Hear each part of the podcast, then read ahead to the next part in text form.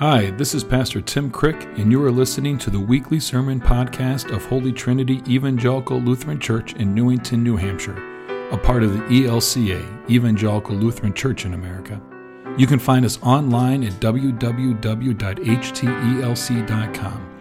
We worship on Sunday mornings at 8:30 and 11 a.m., where you are never too late and there is always room for one more. We hope you can join us sometime, and we hope you find the sermon you're about to listen to helps you to understand and experience the depths of God's love for you and the entire world.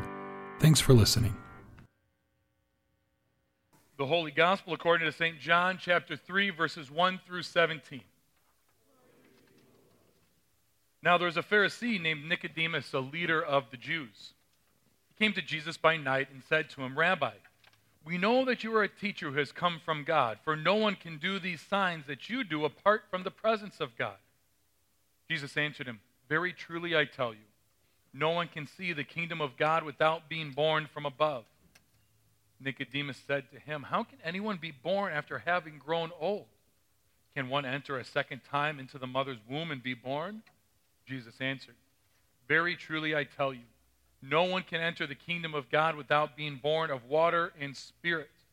What is born of the flesh is flesh, and what is born of the spirit is spirit. Do not be astonished that I said to you, you must be born from above.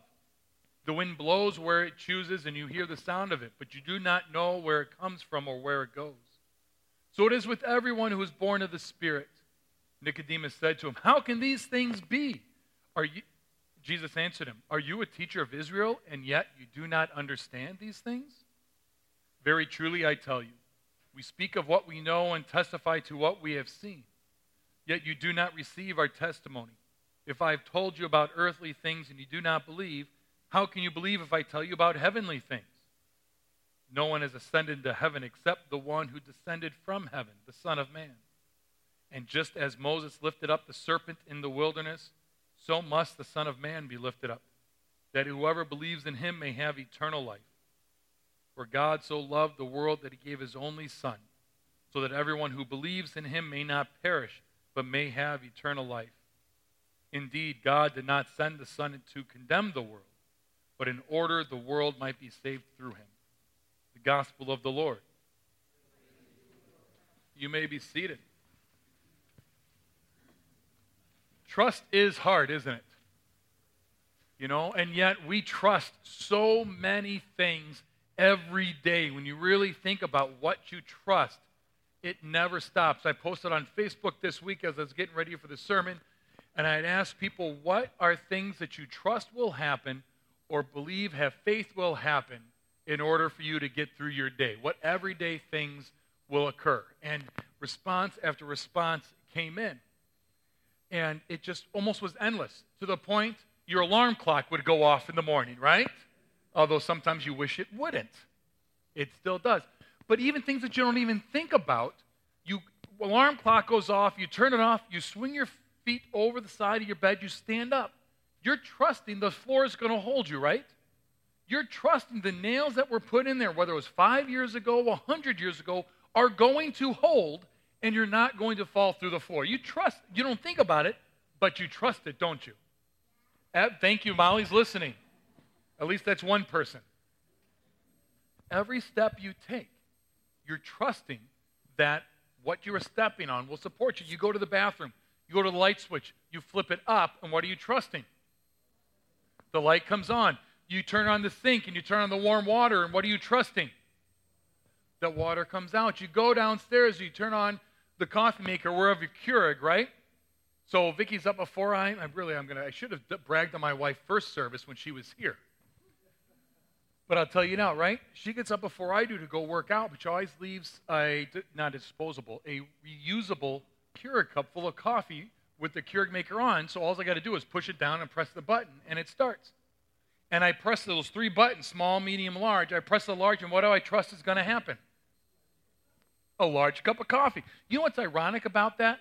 So we've had this Keurig coffee maker, I bet you 3-4 years.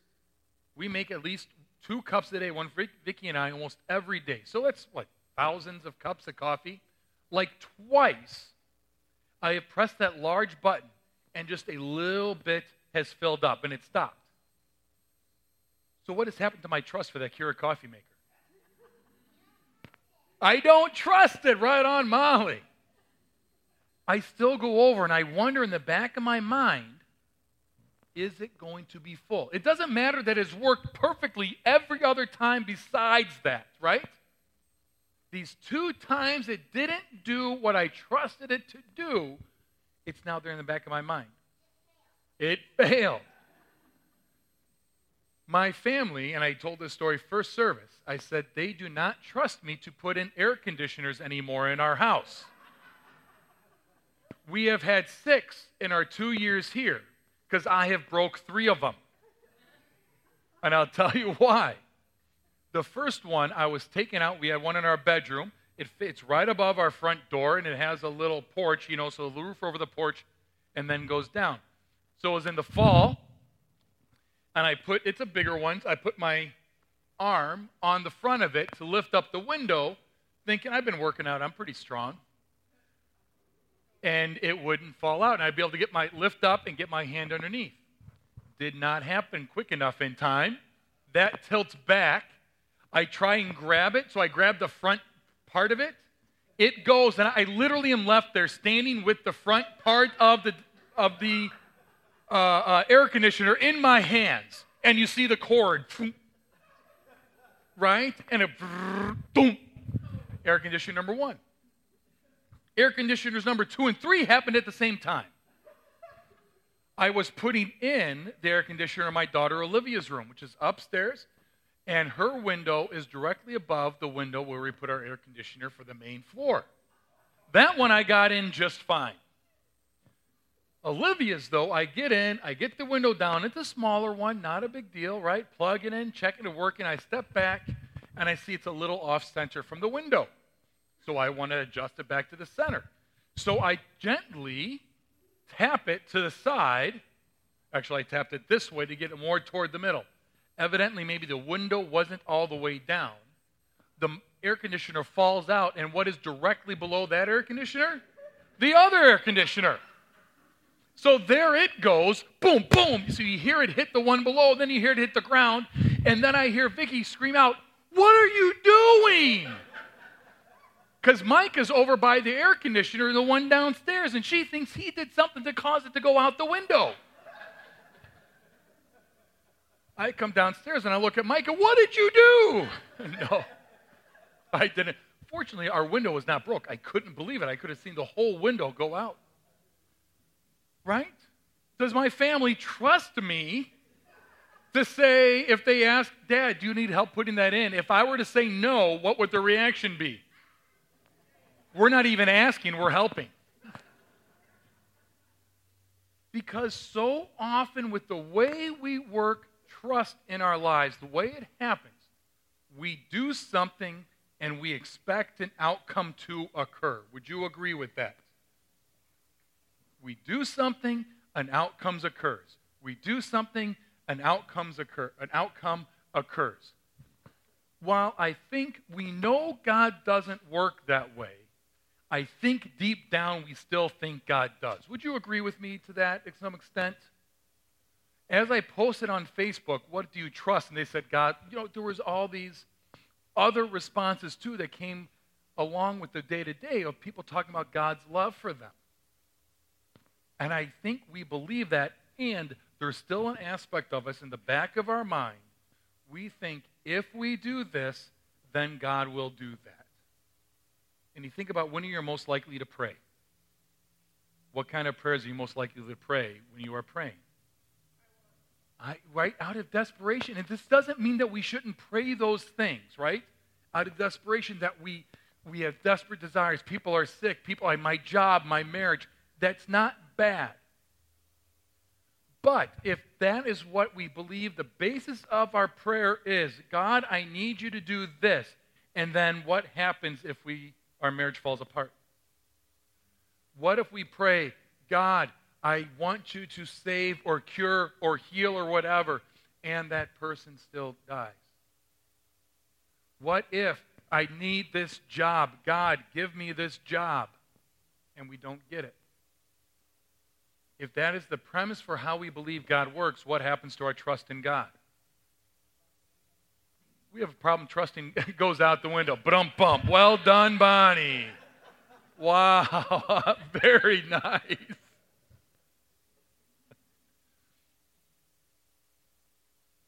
And we have a problem with trusting God in this world, don't we? Because I think at the back of our mind, even for those of us who sit here, that is still the way we think God works at some level. It'd be nice if it did, didn't it? Wouldn't it? We had this list, do this, do this, do this. Here's the outcome. Nicodemus is a Pharisee, a teacher of the Jews. That is his mentality of how God works. Pharisees, if you remember, they are a sect of Jewish people of the day who believe the Jewish people are under Roman occupation, Roman oppression, because they haven't followed the law well. If they would follow the law better, God would rescue them. If you do this, then God will do that. Right? See why maybe they had many people had a hard time understanding who Jesus was. There was a whole bunch of different expectations. Most of those early followers of Jesus didn't come from the Jewish religion, even though Jesus was Jewish. They came from Gentiles because they had different expectations of what Jesus was going to do, and it was easier to fit into that. But here's the thing about God. It's not if we do this, then God does that. As a Lutheran understanding of Christianity, it is God has done this. What does that mean for my life? It does not mean everything will work out. Has everybody's life worked out perfectly for them so far? And she's only 5. 6, sorry, Molly. She's 6 and she's learned that. God's promise is not everything will work out. God's promise is, I love you, and I will be with you despite how it works out. Does that make sense? Which is a lot harder, isn't it? Which means you wonder, God, where are you sometimes? Which means God is much more of a mystery in it. Notice Jesus' answer or reply to the conversation to Nicodemus. When Nicodemus wants more of a concrete thing, Jesus talks about the wind. No one knows from where it comes or where it goes. It's a mystery, isn't it? I think we need to understand God is much more of a mystery than what we're willing to say, because it is so much easier if God would just do those things that we want when we ask God to do them. And you can understand why we get angry, why we disbelieve when God doesn't do those things. We have the wrong expectations of God. That's not how God works. It is not, if we do, then God does. It is, God has done. Now we simply respond. If we trust God's love for us, what does that mean for you in your everyday life? Right, we're talking about this whole theme that we have for Lent that I forgot to introduce. It is talking about everyday spirituality using Bishop Hazelwood's book that he wrote. Everyday Spirituality. Trust is chapter 11 within that book. We want to see, where is God working every day? How is God walking through with you in those moments when you turn on the light switch and the lights don't go on? Because we're all in the dark sometimes, aren't we? Yet our hope, our promise, our faith, our trust is God is with us during those times.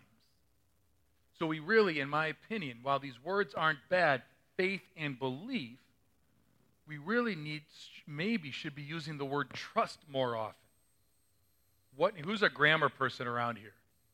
Right? We have a few grammar, right? What type of words are faith or belief? Nouns. What type of word is trust? Verb. Yeah. For me, it's a verb right now. You need to understand how I'm thinking and answer correctly. Right? But trust can be more of a verb.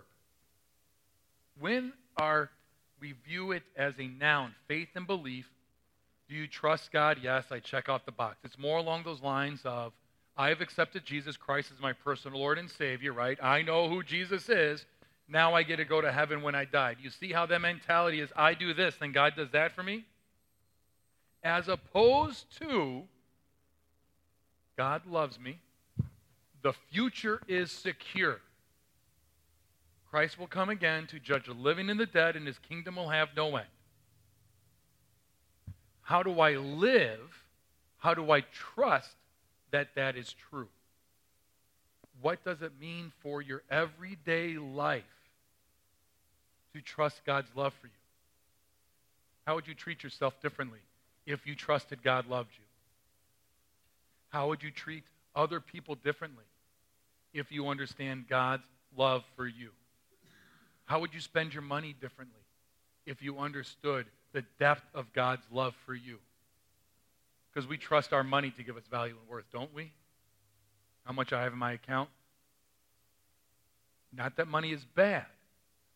It needs to be used. But how do we now trust it more than God's love? Right? Do we spend too much on clothes because that's where we get our value and worth from sometimes? What I wear determines who I am.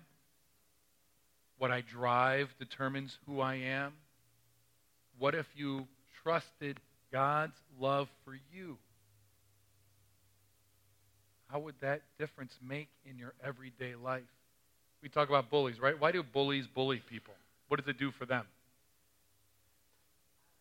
It gives them power. It lifts them up, right? What if they understood God's love for them? Would they need to bully somebody? Would I need to knock somebody down in order to make myself feel more secure? Bullies aren't just kids, though, are they? They occur anywhere and everywhere. And they can be overt, and it can be subvert. It can be socially acceptable. It can be non-socially acceptable. I would say at some point in our life, all of us, even now as adults, can act as a bully by demeaning others, by the way we act, behave, whatever it might be. We do that because we don't trust the love of God for us revealed in Jesus Christ. It's a mystery. We don't fully understand it. We want it to work one way, and when it doesn't, when the cup of coffee doesn't fill all the way up, it sits in the back of our mind, doesn't it? When it goes falling out the window, we think, forget it, I'm done. I'll go through the motions, but I don't really believe this anymore. And then eventually we stop going. You can see why there's a lot of people. If that's the understanding we have of God, I can understand why most people don't come. Can you? If that is the understanding that we think God works that way, you're not smart enough, strong enough to manipulate God. God loves, period. May you come to understand the depth, the richness, the fullness of God's love for you and for all of creation. And may you trust it in your everyday life. Amen. That's the sermon for this week. We hope from it you learned a bit more about God's love for you and the world. Please subscribe and rate our podcast to help us be found by and reach more people. Thanks for listening, and don't forget, you are loved.